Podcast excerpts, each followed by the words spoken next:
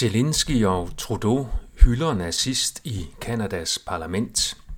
Velkommen til Brandgård Avisen nummer 239. Grotesk episode afslører det historiske samarbejde mellem sionister og nazister. Transaktivister er de nye fodsoldater for eliten. Kampen mod bevæbnet antisemitisme kan være begyndt. Mit navn er Per Brandgaard, det er den 28. september 2023.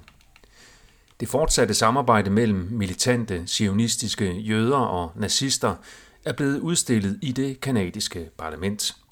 Ukraines præsident Zelensky, der som bekendt er jøde, var på besøg for at tale i Kanadas underhus, og i forlængelse af det præsenterede underhusets formand Anthony Rota Jaroslav Honka på 98 til stående ovationer i hele salen.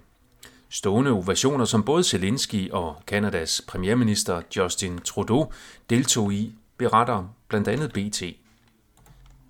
Den 98-årige ukrainsk-kanadiske mand blev præsenteret som en krigshelt fra 2. verdenskrig.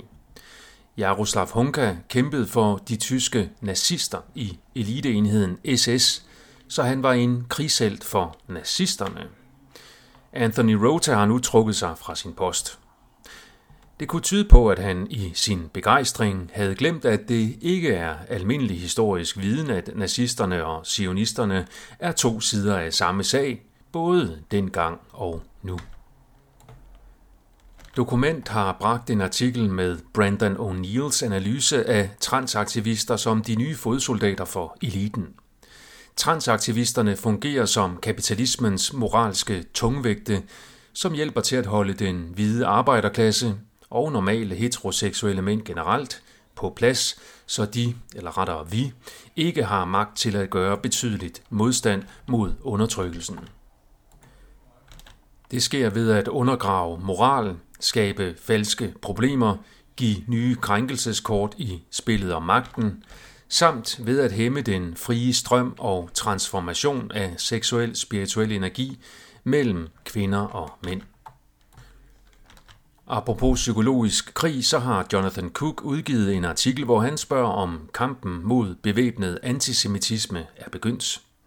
Jøder i det britiske Labour-parti og akademikere er ifølge artiklen langt om længe begyndt at udstille det britiske etablissements smedekampagne for at dæmpe kritik af Israel og ødelægge venstrefløjen. Lad os håbe, at sandheden om antisemitisme kommer helt frem i lyset.